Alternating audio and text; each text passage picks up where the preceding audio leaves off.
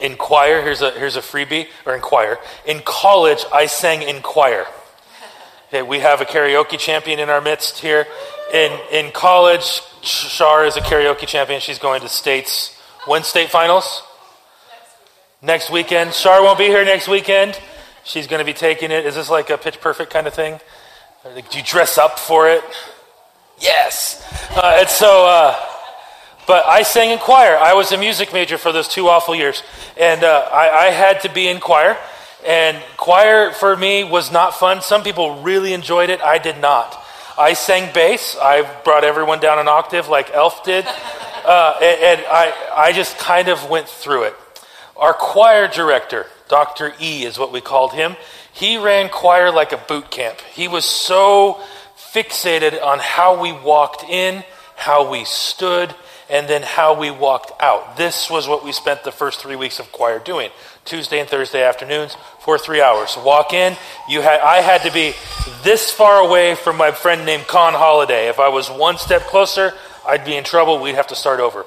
We spent hours walking in, standing, walking out. This was life.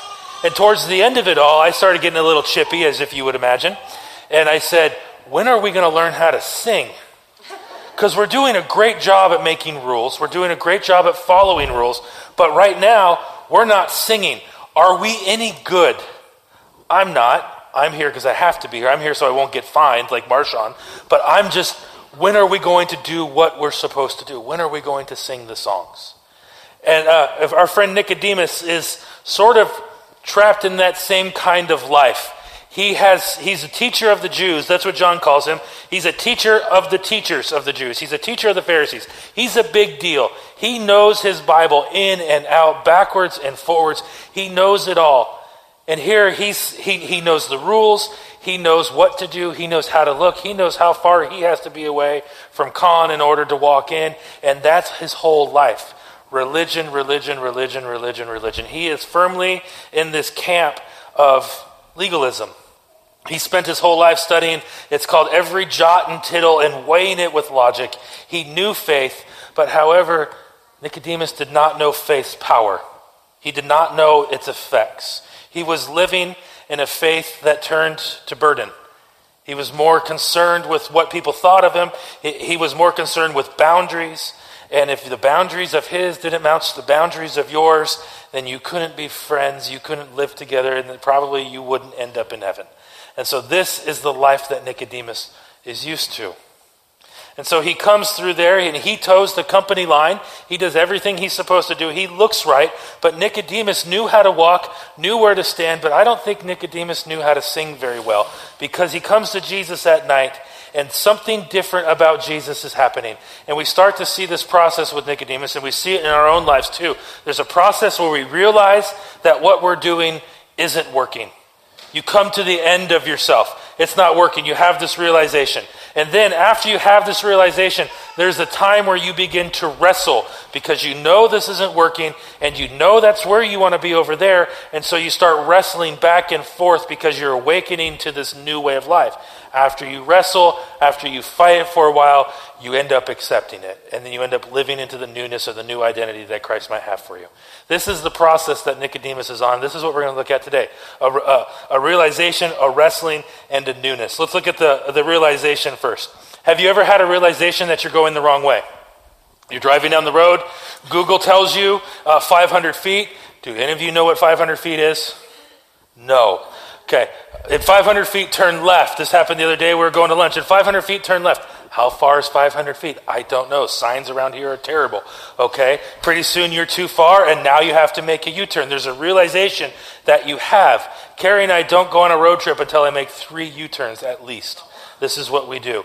And so there's a realization, though. You come to this point where either you can say, I'm going to fight this realization that I have, and I'm going to keep going down this wrong way until I make it right, or I'm going to give up, flip the U turn. Maybe it's illegal.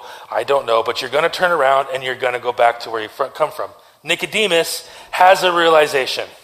I think he's been watching Jesus for some time. John doesn't go in chronological order. John is telling a little bit of a story and he's putting facts around what he wants us to learn about Jesus. And so I think Nicodemus has been watching Jesus for some time. He's a, he's a teacher of the Jews. He's been paying attention. He has to. Jesus is encroaching on his expertise. Jesus is talking about the law in different ways. And now he's wanting to come to Jesus because the way Jesus talks about the law, the way Jesus embodies the law, the way Jesus talks about God, and this freedom and this life that Jesus is offering is different than anything that Nicodemus has ever seen. And so now he says, I have to see this. And so he goes to Jesus, and he goes to Jesus at night. And there's a whole bunch of reasons why he might go at night. John is very clear that he is, he is a, a member of the ruling council. Nicodemus is a very, very busy person. And so perhaps one of the reasons that Nicodemus went at night is this is the only time he could go. There's a whole bunch of thoughts on why he would have gone. Maybe, maybe he's so busy during the day, he goes home, puts the kids to bed, then after 7.30 he's kind of free and he can go meet uh, Jesus. That's what it would be in my house. That's the time where I can leave because the kids are asleep, things are settled, I can go. So maybe it's something like that. Or, or maybe Nicodemus is a little bit ashamed. Maybe he's busy. Maybe he wants to hide. Maybe he doesn't want his legalist friends knowing that he's going to go talk to Jesus.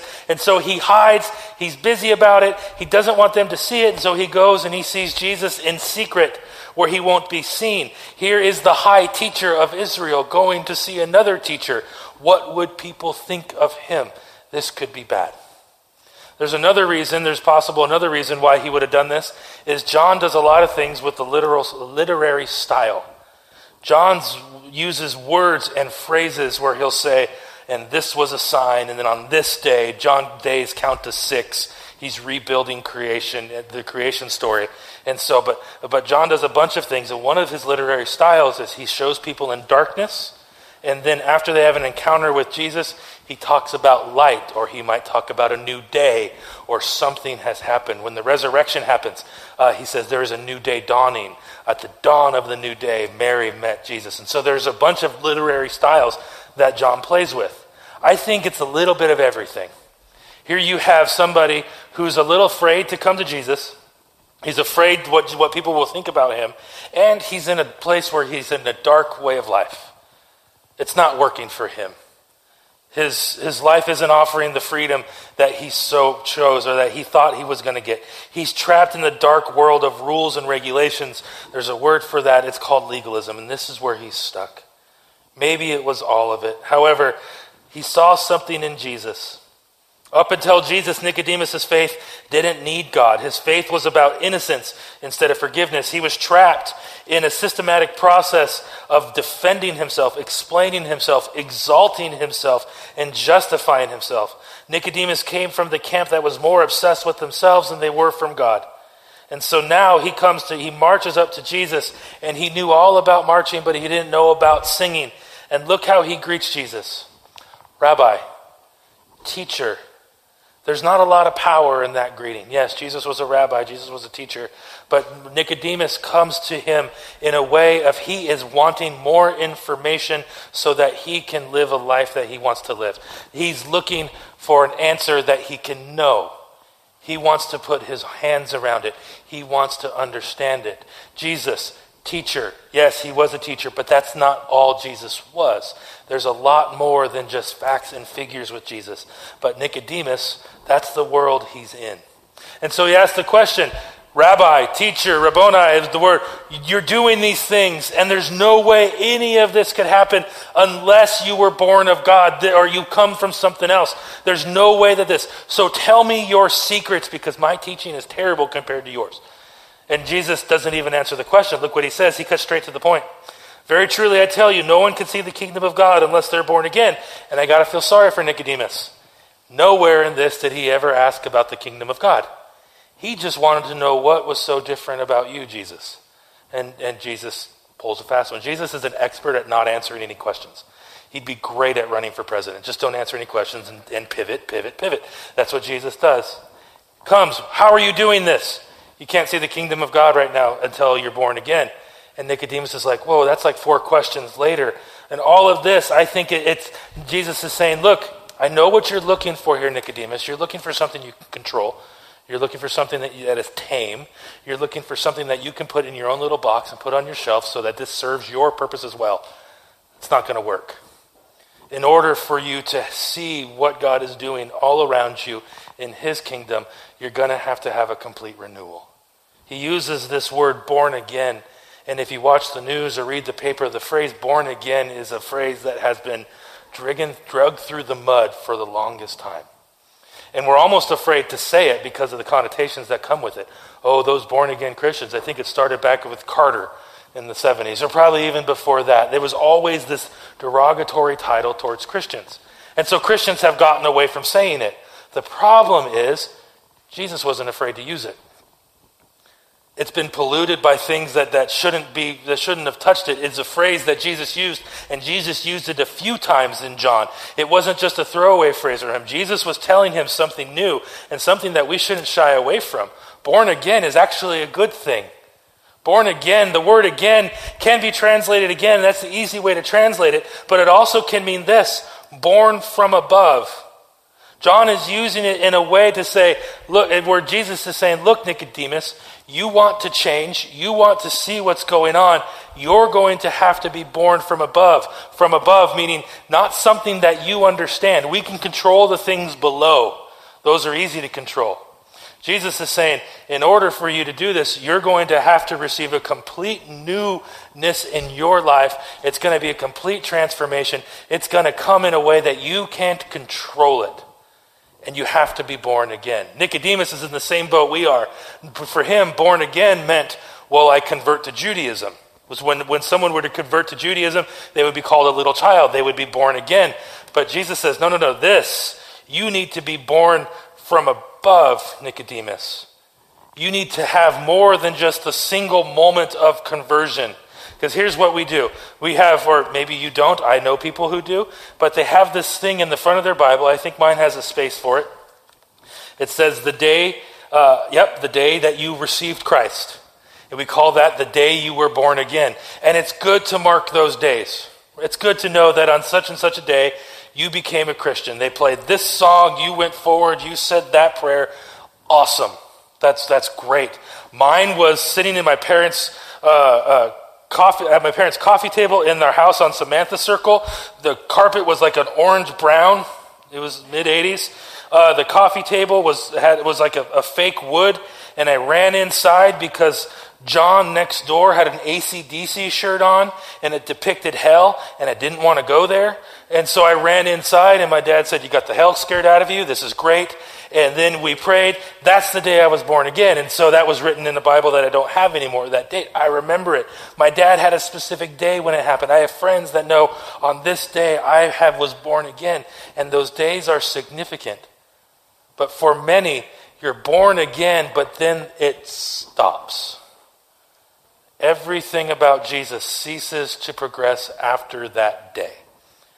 Nothing happens afterwards. And for Nicodemus, born again meant I've become Jewish. I've entered into this new way of life, and it stops there. And what Jesus is saying to Nicodemus is that's not how this is going to work. The born again is just a beginning point. You see babies in the room when they're born, that's just the start. They get bigger, they get louder, uh, they, they go to the bathroom more. It's, it's, it's a start of something new. It's not just that you're born and you cease to develop. This is what Jesus is getting at with Nicodemus. It's not just a single event, Nicodemus. It's a complete transformation that's ongoing for the rest of your life. And the capacity for you to follow Jesus is, is based on your capacity to continue to receive and transform and develop in that faith. Your discipleship in Christ, to become more and more like Jesus, is hinging on your ability to receive.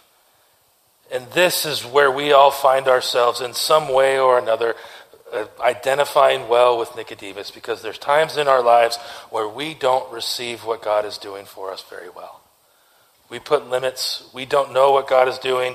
We can't understand it, or God works in ways that we don't can't. We think God would never work in that way, and so we stop. And when, when we realize that God is doing something different than what we want Him to do, our receptions go down. Our heart gets hard because God can't move the way that this is happening because that's not what I think God can do. And so we start building walls with our theologies of what can come in and what can come out. And then our transformation and our pursuit of Jesus stops at that point. This is where Nicodemus was. We become legalists.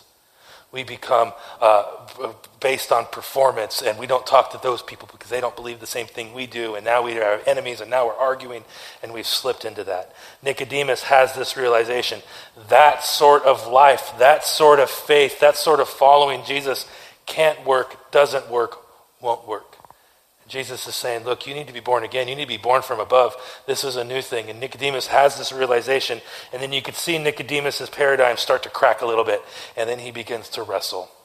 Because when you have a realization, you begin to wrestle with it. You begin to, to, to, realize that this doesn't work. Therefore, you have to change. And you start going through everything in your life that needs to change in order for the real thing to take effect. Nicodemus has this, and you can start seeing it in the way he starts asking questions. How can someone be born when they were old? It's a very good question. Surely they cannot enter into uh, enter a second time into their mother's womb and be born again. And I, I think it comes down to our friend Nicodemus is here has heard something completely different than what he's grew up thinking. How many of you have been in a situation where you have everything figured out and then someone comes to you and just goes, poke, and everything that you've had figured out just comes crumbling down. I went to a school for my undergrad and they taught the Bible. We'll go over here. They taught the Bible in a way that looked great and it had its nice little box. And then anybody who was outside of the borders of their box was not good. They didn't say hell, but they thought it. And they said that person can't be a Christian or they're less of a Christian because they're not in my little box, in my way of thinking. They think God is a different way. And so this is where I went to school with. This is how I grew up. I go to my first uh, year at my grad school at Azusa Pacific. I leave this box and I start walking over here, and everybody's over here going, You're going to be firmly planted in midair. You're not going to know Jesus. You're going to walk away from your faith. They're warning me. And so I walk into class because they accepted me, and I sit there, and then this teacher walks in. His name's Don Thorsen. He's like six eight. He has a white mullet. True story. It is a fantastic mullet. And, and he is a Viking, like you wouldn't believe he's a Viking. Uh, and he, he talked monotone and very low, and he was brilliant, and he was very intimidating. But within the first 20 minutes of class, he started poking holes in every single box that I knew. And I'm sitting there going, oh my goodness, they were right. I'm not, I'm going to lose my faith. I'm going to do this. But then I started thinking, I'm having this realization that wasn't the right way to live. And I start wrestling with this new way to live, this new way to approach God. I had, I had made an appointment with him because he really screwed me up. And I, he, he asked me where I went to school, my undergrad, and I told him, and he went, okay, and, and just kind of laughed at me. And, and then he asked me what theology books I was reading, and they were none of the ones that he wrote. And, uh, and he said, oh, yeah, those are, those are good coffee table reads or paperweights, uh, or use them. And so he's just he's not being a jerk, but he's just showing me like there's so much more here. And it cracked my paradigm.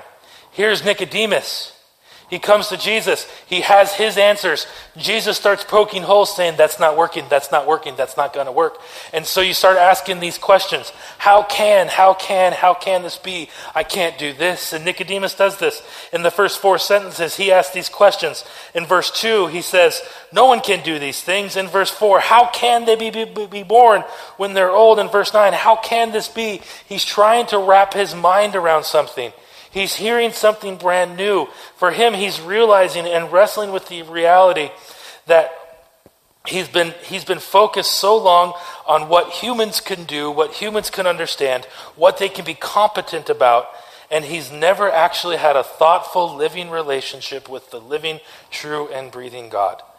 He shows us a trap that we fall into, this trap of human rationalism that we believe only the things that we agree with. We believe in only the things that are logical, only the things that we can explain. The problem is, as we look through Scripture, whenever someone's trying to do that, they're trying to control a God that is uncontrollable. They're trying to tame God and put God into their own little jar so that they can have God made in their own image. Nicodemus is trying to do this, and God and Jesus is saying it's not going to work this way. You see it with the story of Jacob. He wrestles with his identity for most of his life. He finally comes to a realization with, as he's literally wrestling with God of who he is. And God says, and What's your name? And for the first time in Jacob's life, he says, I'm Jacob. And God goes, Cool, we're going to change your name now because it took you long enough. We're going to call you Israel. And then as the next morning dawns, Jacob says to God, Well, what's your name? Naming something means that you have control over something. In the scriptures, in the Old Testament, when you gave a name to something, it meant that you owned it. And so when Jacob asked for God's name, he's not asking for, like, hey, good match, good game, we wrestled for a long time, you won, what's your name? He's saying, what's your name? Because I want to control you. I want to have you in my box. And God never answers his question. And he moves on. You can't control him, Jacob. Jacob was trying to control what God was doing. Happens with Moses. Moses is tending sheep on the far side of the desert. Eh, the burning bush, he walks up to it. God says, Take off your shoes. Takes off his shoes, walks up to the bush. The bush says, I've heard my people. I've seen them. I'm going to rescue them. I'm going to send you. Moses says, What? They have a little argument about it. And he says, No, I'm really going to send you. And then Moses goes, Cool. What's your name? Who give, give me your name so I can, I can, you know, put you neatly in this. And God says, I am. In other words, I'm the person that you can't control. I'm the person that's been here for the longest time. I'm the one who's closer to you. You don't get to know my name. You don't get to, you don't get to know my name so you can control me. You get to know my name because you need to know who, who's driving this train, who's in charge here. Follow me. Don't follow your ways of thinking. But we do this all the time. We might not ask for a name, but we try and control the way we think about God. And we try and put the way we think about God onto the way others think about God. And then we try to build our theologies and our churches and our Christian lives around what we think God does. God can't be boxed in, He can't be controlled. He can't be defined by the way we define him. Uh, and so Jesus starts talking to him about this. See, Jesus says, Truly I tell you, no one can enter the kingdom of God unless they're born of water and the Spirit. Flesh gives birth to flesh, the spirit gives flesh, the spirit gives birth to spirit. In other words, human life gives birth to human life, but what Nicodemus is after for, looking for, and what God is trying to give to Nicodemus is orchestrated by something beyond human life. It's not something that's controllable. He's trying to or, he's trying to give him a life that is energized by God through the Holy Spirit. In verse 7, he says, You should know this, Nick. You're a teacher of the law. This shouldn't be a surprise to you. Yet it does surprise him, and it surprises us because we wrestle with the same thing. The life that Nicodemus craves and the life that he comes from is one that's focused so much on church attendance and good deeds and correct doctrine. It's not, some, it's, it's not something to be grasped, or it's, or it's something to be grasped. It's something to be earned. It's something to be born into. But the life that Jesus is giving him is something much bigger. And this is what I love about this passage. Jesus goes on in verse 8. The wind blows where it pleases.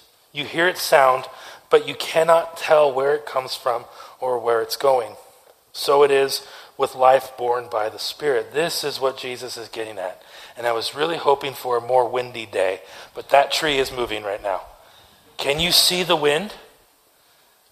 You can't see the wind, but the wind's moving. Do you know where the wind came from? Yeah, we have the high pressure maps and everything, but do we know what moves the wind? We can't control the wind. Go out there and make it stop. It won't work. The word that's used for spirit and wind there are the two words. In, in Hebrew, it's ruach, and in Greek, it's the word pneuma. Uh, pneuma is where we get uh, pneumatology, our study of our lungs, the study of the breath. And, and they all mean the word spirit. And what Jesus is talking about here is that there is a spirit to this faith that is deeper than your head knowledge that the Spirit's going to move, and sometimes the Spirit's going to move in ways which you never expected to move, and you can't control it, Nicodemus. It's not something you can learn about, it's something that you have to watch. It's something that you have to discern. It's something that you experience and you follow and you respond to it. How many of you have ever uh, had a gust of wind come up to you and ask you for help? Ever happened to you? No. How many of you have ever had, a, had a, the breeze ask you for directions? Me either. Okay. Uh, how many of you have ever seen a storm sitting by the side of the freeway, broken down, trying to catch its breath? No. This is what Jesus is getting at. You can't, we can't control this stuff. The thing that Jesus is talking about, being born from above, it's ridiculous to think about we can control. It's ridiculous to think that we, that it needs to seek our help. It's ridiculous to try and put our confines around it. It's invisible. It moves and, and you don't notice it until it hits you, and then you begin to see its effects and everywhere around you. But for many of us, we wrestle with it, trying to catch the wind. Uh, it's a trick that I've used on my three year old, Judah, catch the breeze. It keeps him busy for 45 seconds, and it's wonderful. Catch the breeze. You can't. But when you try and catch it, when you try and chase it, what ends up happening? You come back exhausted. Nicodemus is exhausted because he's been trying to bottle something up and control it. The wrestling match that Nicodemus is having needs to come to an end. And Jesus is coming to him saying, Nick, stop trying to get your arms around this thing. The Holy Spirit is sovereign. You can't manipulate it. You can't commandeer it. You can't force it. You can sense it. You can observe it. You can discern it. You can follow it. You can react to it. You have as much control over it as you do the wind. The best way that I can think about this is uh, the is sort of like this: the the best friends that you can have in Seattle are the ones with sailboats, right? Because you can go on their boat, but you didn't have to buy it. Uh, I have a friend who has a boat down in Shilshole, and the rig, the the my entrance fee was a six pack and chips and the chips varied and sometimes and so that's all i had to do.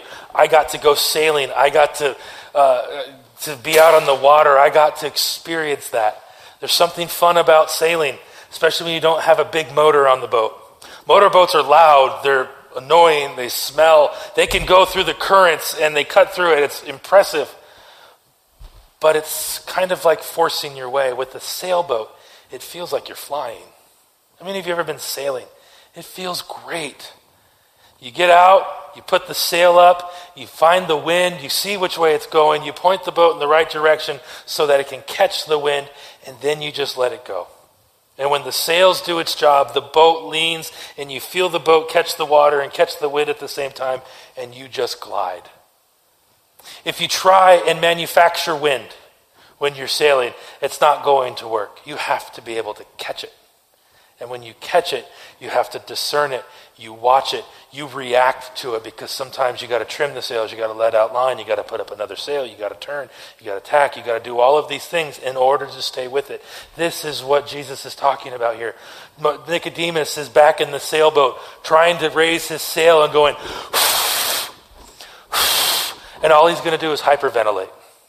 And many of us do this. We, we, with our lives, we get on our, the boats of our own life, we put it out to sea, we put up the sail, and then we try to do everything on our own power and our own strength. If we're holding on to things too tightly, we're grasping, we're wasting our energy, we're exhausted, we're hyperventilating. And Jesus is saying, That's not the life I have for you. Stop it. The life I have for you is one where you put the sail up and you listen and you react and you follow this is what I want you to I want you to stop wrestling and I want you to start responding to this. The wrestling match isn't what you're made for. No wonder you're so tired. No wonder you can't catch your breath. No wonder this Christian life is unsustainable for you. You're doing it under your own strength, under your own power, and you're missing the wind. The best part about sailing is experiencing the freedom that the wind is doing all the work and you're just watching it and writing it. Nicodemus realizes this. He's wrestling with it, and then he starts to catch it. Something new is brewing in Nicodemus here. Look what he starts asking in verse 9. I love it. You can kind of, I, if I could draw his picture face, he would be just like a, what? Like a jaw slacked, just shocked.